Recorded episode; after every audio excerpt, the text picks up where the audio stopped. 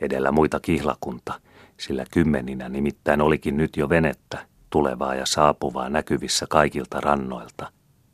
Airopari viuhketta, missä oli yksinäinen mökinperhe matkalla luodoltansa tai lahden perukaltansa. Airoparien suihkaa, missä oli kyläkunta tulossa paatissaan niemensä takaa.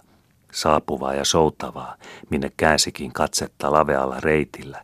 Rientävää ja entävää, kaikilla keula samaan Liitholmin niemen kärkeen, jonka kainaloitse käännyttiin Fladan lahteen ja kirkkorannan rauhaan.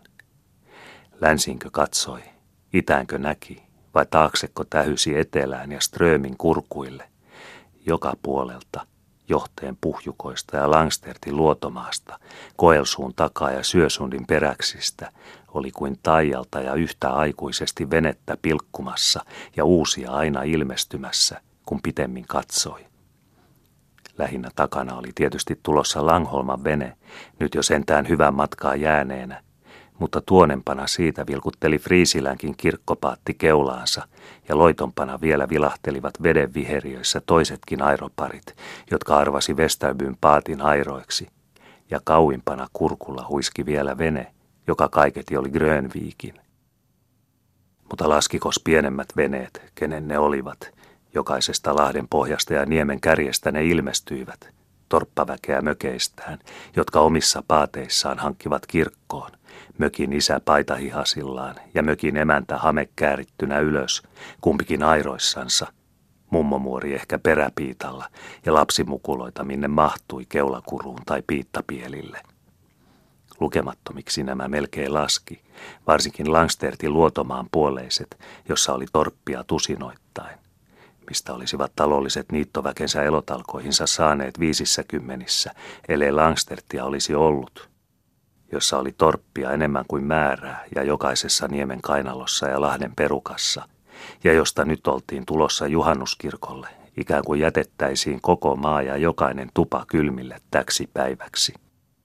Laahusta siis oli, pientä paatin pirpanaa kuin mäkäräistä suviehtoossa, ja väkitäyttä kyläpaattia laitasillaan kansaa kuin kukukuormaa sulloillansa heinähäkki heinähäkin takana ison talon korjuuniitulla. Laahusta kihlakunnalla, ketterää jos verkastakin, kuppia meriastiaksi, jos sujuvaakin laitamitoilta, vilivää väen kirjavilta, jos vakaistakin vanhuskyykän yksinäistä soutamista, kun se nyt venesaaton etummaisena ja ikään kuin tien aukojana pienemmilleen lavein vedoin ylpi Strömin seljiltä Fladan suita kohden. Vauhti oli vielä kilpavoiton myötävillä jatkumilla, ikään kuin kerskuisi keulan kiito ja hyrskäisi rinnan paine menonsa joutaa ja vaakansa valtaa, mutta airojen potkosta oli sinka jo poissa ja leppoisillansa väkinen häälä soutavan kansan. Tuil olja menninko entisen piika ylkmies sanois menolamiko rikkaudestas, ko lehmäs olmyy raha juonia tyhjä kukkaroas kääntele. Ilkasteli aina vilpas Heisala ja tuumiskeli asioita voitettujen puolesta sekä päästeli ilon uumahihnaa reijän väliä löysemmälle omassa paatissa – Helle nyt oli siis äskeinen kimpa käsivartten ja mielten kirin. Kihlakunta taas veres voittosiltaan ja vilkas hyrivä ratto hilpaisen vilkastuneen kirkkokansan. Oliko osoittamilla rajaa, kun Heisala torkotti sormineen ja hyppelevin silmäkulmin nimitteli kaikki, sen kuin silmä venettää äkkäsi ja huomio tulijaa tunsi – Tuolta lykkää Katavkarin niemen takaa hitaahatan äijä yksin paatissaan ja kieli varisee suusta, kun on miesparka leskia ilman seuraa ja näkee näin paljon paatteja ja kaikissa ihmisiä, eikä pääse jutuilleen kuin kirkkorannassa. Ai ai kuinka haalataan, ikään kuin hartiatkin olisivat hartaita, jotta sylki pääsisi synneille, ilkkui hän niin kuin olisi itsestänsä ymmärtänyt toisen heikkoudet. Friisillä lehtorikin on tulossa juhannuskirkolle, koska paatin perä laahaa niin matalalti meressä, ikään kuin olisi iso nuotta lahnasaaliineen lastattu piitoille, neljästeli Heisala jo uusissa huomioissa, kun oli keksinyt Friisilän paatin Langholman kirkkoveneen takana. Niin lihava mies, ettei näe kaikkia kirkkovaatteitaankaan edestä napittaa ennen kuin istuu penkkiin, mutta on silloin kuitenkin herrasessa verassa ja nenänpää kiiltävänä, kun muuten on kotona arkisillaan kuin ryöväri ja taksvärkkäri. Kirkkomatkalla valkoluinen teatterikiikarikin mukana, että saa tirkistellä, kun tekee mieli katsella. Paljon se mies on tuonut viisautta mukanaan Helsingistä vanhuuden päivilleen, koska mahakin on niin suuri, että amme on pieni astia sen vieressä. Naimattomaksikin on jäänyt, koska ei samaan sänkyyn mahtuisi toista. Heisala lipotteli kuin olisi henki menossa, ellei pakista saa. Langholmakin on olevina isone ja viisas ja rupeaa riitelemään pitäjän asioissa tietävämpänsä kanssa ja semmoisen, joka on kruunun panksuunissakin ja joka sanoo, kun kiusaavat koulujansa ihmisten rasituksiksi, että ei rengin tarvitse osata lukea ja räknätä, rengin tarvitsee osata ajaa sontaa ja uskoa keisariin. Ryssän lehtori hän onkin ollut ja korkeissa kouluissa ja tietää, mitä hän sanoo. Pistä vastaan, mitä hönisevätkin kokouksissa. Sinun kukkarostasi rahat kumminkin otetaan. Neuvoo hän ja hieroo nenänsä ja on visu niin kuin jokainen meistä silloin, kun on maksettava. Minä olen vanhan Nikolain aikana koulun käynyt ja silloin opittiin kuranssia, selittää hän ja on paksu. Heisala helähti nauramaan. Oletteko katsellut lehtoria kirkonpenkissä? Hän mahtuu siihen, kun istuu sivuttain penkin päähän ja pitää jalkojansa ulkona kongilla. Eihän pappiinkaan näy paljon uskova. Katselee ympärilleen kirkossa vaan ja nyhii nenäänsä ja ihmettelee ihmisiä. Katselee oikein lystiksensä, kun on väkeä. Vaivaa itsensä kirkkoon ehkä juuri sitä vartenkin, että siellä on kasvoja ympärillä, joita sopii katsella ja kuluttaa aikaansa. Ties vaikka olisi kotopitäjään palannutkin ja kototalon ottanut haltuunsa vasite sitä varten, että täällä ovat naamat tutut, vaikka uusiakin, ja täällä vanhalla virikettä mieleen, kun katselee outoa ja samalla virkistyy, että kas pahaa, vanhaa äärtalon lajia vaan vaikka uudessa hahmossa, ja eikös tuolla tyttölapsella ole justiinsa entisen Mäkilän fiinun nenä, vaikka tässä taulussa melkein sirkumpi.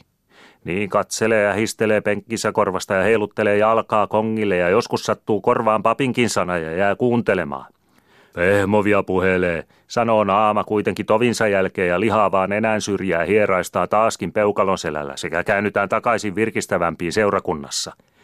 Mukava äijä, ja niin kuin joku meistä, vaikka kouluopit käynyt ja kruunun panksuunissa ja saa rahaa neljä kertaa vuodessa ilmaiseksi ja elää huilaa kuin porsas pahnoissaan.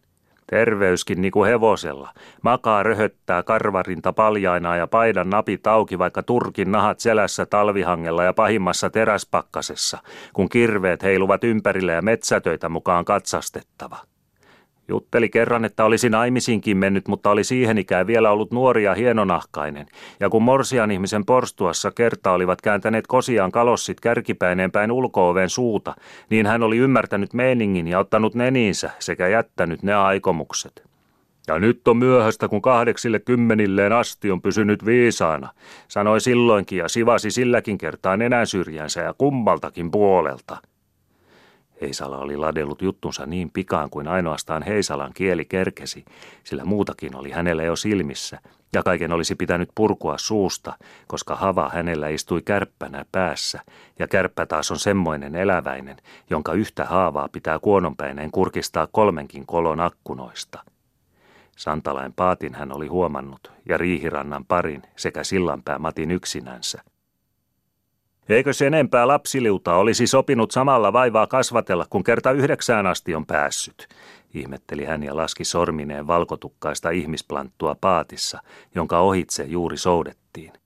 Mutta ovat kai laskeneet paattinsa tilat, ettei enempää siihen mahdu, kun juhannuskirkolle mennään ja kaikkien pitää päästä mukaan, arvaili hän ja oli viisas Santalan väen puolesta.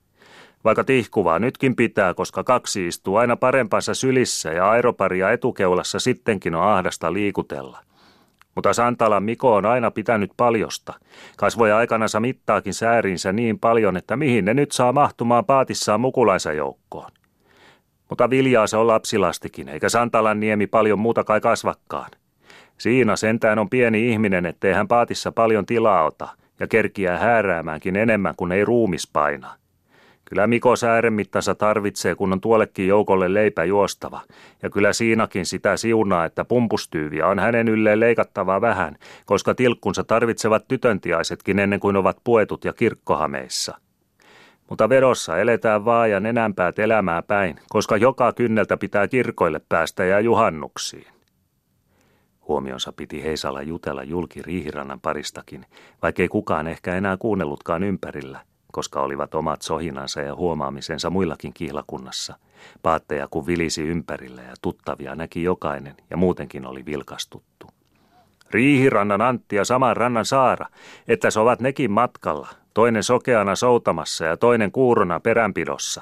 Päisin pääsevät vain kaksi jalkapuoltakin, kun kukkivat yhdessä ja kädet kaulassa rinnatusten. Mitä sanoi humala seipäälle?